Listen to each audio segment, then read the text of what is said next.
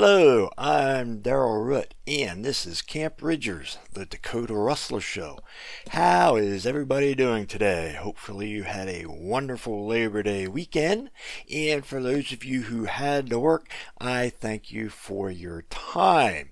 Just for the record, I am recording this using new software and a new computer operating system, so I apologize for any glitches in advance. Today's topics include transgender chess. Yes, you heard that correctly. Pasta prices, failed offshore wind leases, and more. But first, don't forget to follow my Facebook page, subscribe to whatever format you listen to this podcast on, and visit dakotarustler.org and click on the Buy Me a Coffee link. It's a one time $3 donation via PayPal, which takes all major credit cards. You do not need an account with PayPal. With that said, saddle up and give a listen. News story number one Rugby, swimming, track and field. Transgender women have been banned from international women's events in a growing number of sports, which is good. It discriminates against natural women, who more often than not are genetically weaker in a physical sense. The latest ban, however, makes absolutely zero sense. What is it? Chess. You heard that right. Chess. The International Chess Federation will effectively stop allowing transgender women from participating in women's competitions until quote unquote further analysis can be made, which could take up to two years. Now, I may be wrong, but isn't chess a mental game? What does one's physical ability have to do with the ability to play chess? The organization will also remove some titles won by players who won in women's categories and later transitioned to male. It will also remove some titles won by transgender men. The new policies were scheduled to go into effect a couple of weeks ago. I have not been able to verify whether it has done so or not. Quote, the Chess Federation recognizes that this is an evolving issue for chess and that besides technical regulations on transgender regulations, further policy may need to be evolved in the future in line with research evidence, unquote, the Federation wrote in a statement. Can there be any more Neanderthal like type of thinking? On the other hand, to their credit, several chess federations have come out against the new changes, including the US and Germany, but unfortunately, in the case of Germany, for the wrong reasons. The German Federation stated, quote, if a person is legally recognized as a woman, it is incomprehensible to us that FIDE still wants to check and why it needs two years for this, unquote. Under new guidelines, transgender people will still be allowed to compete in the open section of tournaments, where men and women typically compete against one another. My question is this Why aren't all chess tournaments declared to be open? Again, mental smarts are not sex oriented. The National Center for Transgender Equality said the new guidelines were insulting to all women and the game itself.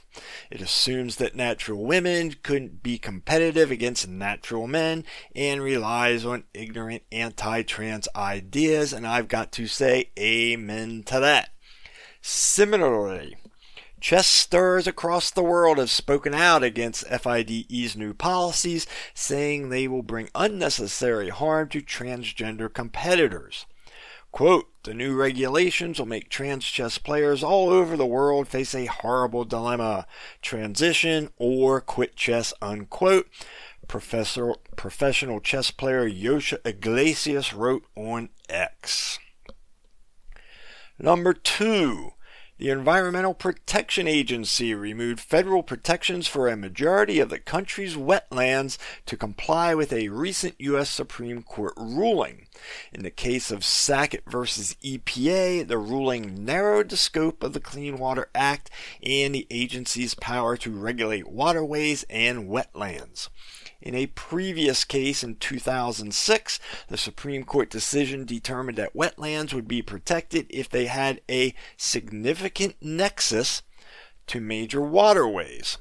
The EPA's new rule removes the significant nexus test from consideration when identifying tributaries and other waters as federally protected. Significant nexus could that possibly be any more debatable? Significant has as many meanings as there are people to define it. That phrase should be gone. So, just what is the new rule? Justice Samuel Alito stated the new law includes only streams, oceans, rivers, and lakes and wetlands with a continuous surface connection to those bodies, which is how they should be described. Prior to this new ruling, any place that flooded, even if only for a few months out of the year, was considered to be a wetland. So 9, 10, or even 11 months of dry land could be considered to be a wetland falling under protection. That's just insane, and now it's gone. Thank you. However, if you are one of those water wackos, have some faith. As a result of the rule change, protections for many waterways and wetlands will now fall to the states, just like abortion did.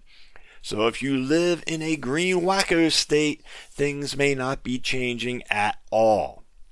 According to an environmental group, American Rivers, Quote, while the administration's rule attempts to protect clean water and wetlands, it is severely limited in its ability to do so as a result of the Supreme Court ruling, which slashed federal protections for thousands of miles of small streams and wetlands.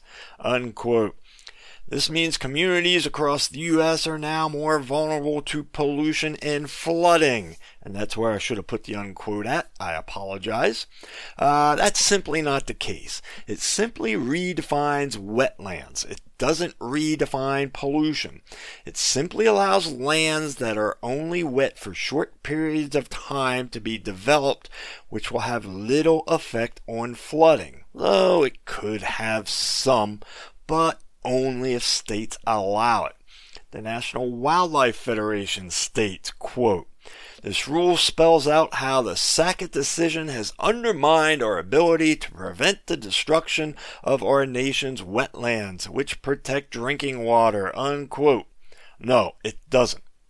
With few exceptions, people aren't getting their drinking water from a plot of land that is only wet for one or two months. So there. Wetlands have been redefined. They needed to be. Number three, story out of Canada. Pasta lovers may have to pay higher prices for their favorite dish as a drought in Canada has damaged crops of durum wheat and reduced supplies available to flour millers and food companies. The United States is also expected to have a harvest that is smaller due to dryness. Drought has also cut production in Spain, and severe weather has produced mixed quality in Italy and France. In Italy, prices for the staple food jumped by more than double the national inflation rate. In Toronto, Continental Noodles knew there was trouble when the cost of a 20 kilogram bag of semolina flour, which is milled from durum, rose 24% during a few weeks of July. Family owned Continental, which sells fettuccine and ravioli to Whole Foods and to the general public, is also paying more for tomatoes used in sauce after crop setbacks in Spain and India. Retail pasta prices rose about 12% this year in Europe and 8% in the United States. So the question is this should you stock up now since pasta lasts for a long time? The answer is maybe. Canadian farmer Daryl Niwa's break even durum level is 32 to 35 bushels per acre, but he is only harvesting 10 to 11 bushels per acre this year, so he's losing money on it. Canada accounts for around half of the global trade in durum, but this year's harvest looks to be the country's second smallest harvest in 12 years. On the other hand, Turkey has emerged as a surprise durum exporter, exporting 300,000 metric tons so far this year, with most of it bound for Italy. Traders said Turkey is tapping a bumper harvest and high stocks to reverse its usual role as an importer. Its exports are widely expected to reach half a million tons and possibly even 1 million depending on government export approvals. Turkish exports have cooled the Mediterranean North American durum prices, but they should resume their climb when Turkey runs out in another month or two. So, if you plan on stocking up on pasta, now is the time to do so, sometime between now and the next two months. Odds are there will not be a shortage, but only if rising prices suppress demand. With that, it's time to take a break. I'll be back in about 40 seconds.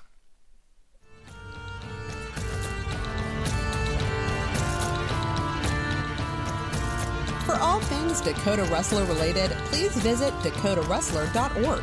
The website contains links to media sites, a merchandise store, and a button to donate to the show. Your support helps to pay for expenses of production, as well as research time. Feedback is appreciated, and comments or topic ideas can be sent to the email address listed on the website. Sponsorships are also available if you have a business to promote. Now, back to the show.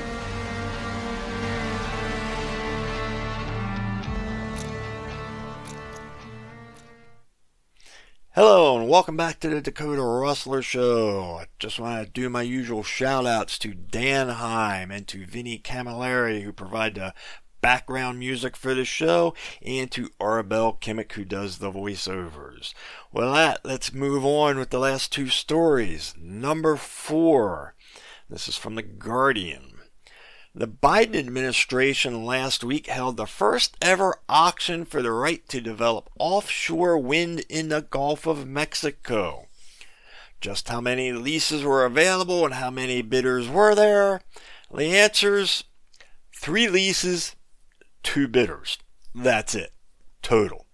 You know, Maybe if you're auctioning off more leases, you would have had more bidders. Bidders don't show up if there isn't much to bid on. It's a waste of their time. The Bureau of Ocean Energy Management held auctions on one lease area off the coast of Lake Charles, Louisiana, and two others off the coast of Galveston, Texas, which together had the capacity to power almost 1.3 million homes. Last month, officials said the sale would show that the Gulf, currently the nation's primary source of offshore oil and gas, can become a key player in a new green economy. But the result was pathetic, with neither of the two lease areas off the Texas coast receiving bids. The German developer RWE was provisionally awarded the third area off Louisiana, beating out just one other bidder. Oh, what can I say? So much for your crazy idea of net zero carbon, President Alzheimer's. Green extremists are morons. So, what did the administration blame the lack of bidding on? First, Gulf wind speeds are often lower than other coastal areas, requiring the use of specific turbines. Second, no Gulf states' energy policies specifically require the use of offshore wind. Third, supposed inadequate safeguards to ensure that communities most harmed by the end of fossil fuel industry would benefit. And lastly, analysts say building out offshore wind in the Gulf will be more expensive than elsewhere. So, if they know all of this, why do they even bother putting bids out? you know, two words stinking thinking. However, one green wacko, Kendall Dix from Taproot Earth, said the sale was an indication that offshore wind development should not be left to market forces. There's a communist for you. Maybe there wasn't an immediate profit to be made, he said, but offshore wind is a critical piece of energy transition, so we're probably going to need the public sector, the government, to take a role in building it out instead of private companies. Unquote. In other words, communist welfare, we take your money and do what we want type of crap wasteful subsidies. One word for you no. Even the fact that Texas is notoriously unregulated and is the only U.S. state that does not require workman's comp for on job injuries didn't bring in the bidders.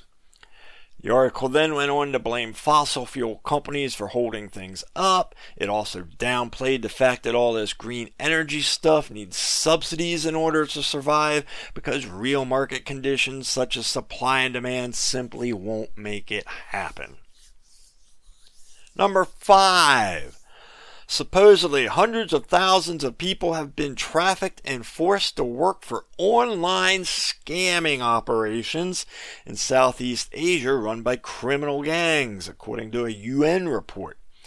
Billions of dollars are being generated each year by gangs who coerce victims into cybercrime, where they are subject to threats, torture, and sometimes sexual violence. Myanmar and Cambodia, as well as Laos, the Philippines, and Thailand are countries affected. So, how did all of this get started? The report said many of the victims were migrants who lost their jobs during the pandemic. Imagine that. And were unable to move because of lockdowns. Imagine that. It also said the phenomenon had grown since the COVID pandemic when casinos were closed and the criminal gangs operating them moved into less regulated spaces such as cryptocurrency fraud and illegal gambling. Many of those involved are skilled and multilingual, lured by the promise of jobs in programming, but they ended up in guarded compounds with their passports and phones seized. The UN High Commissioner for Human Rights, Volker Turk, said countries trying to crack down on scamming operations should remember that people working in them are victims rather than criminals who endure inhumane treatment while being forced to carry out crimes. So, once again, no one is responsible for their own actions. Everyone is a victim. If one is smart enough to be skilled and multilingual, one should also be smart enough not to be scammed. I say it constantly. Technology is making us dumber, not smarter. While many of the victims were from Southeast Asia, there are also many people from other parts of Asia, Africa, and Latin America who were involved in such operations. The think tank International Crisis Group recently warned that the border of Myanmar and Laos was becoming a hub for transnational crime, including scamming operations, money laundering, and drug production. My question is this How do people fall for these scams?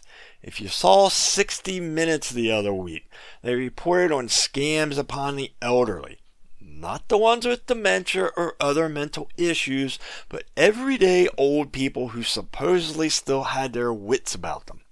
I'm blown away every time I see a scam story. Hello, I'm your grandchild. I hit another car while I was driving, but I don't want my parents to know.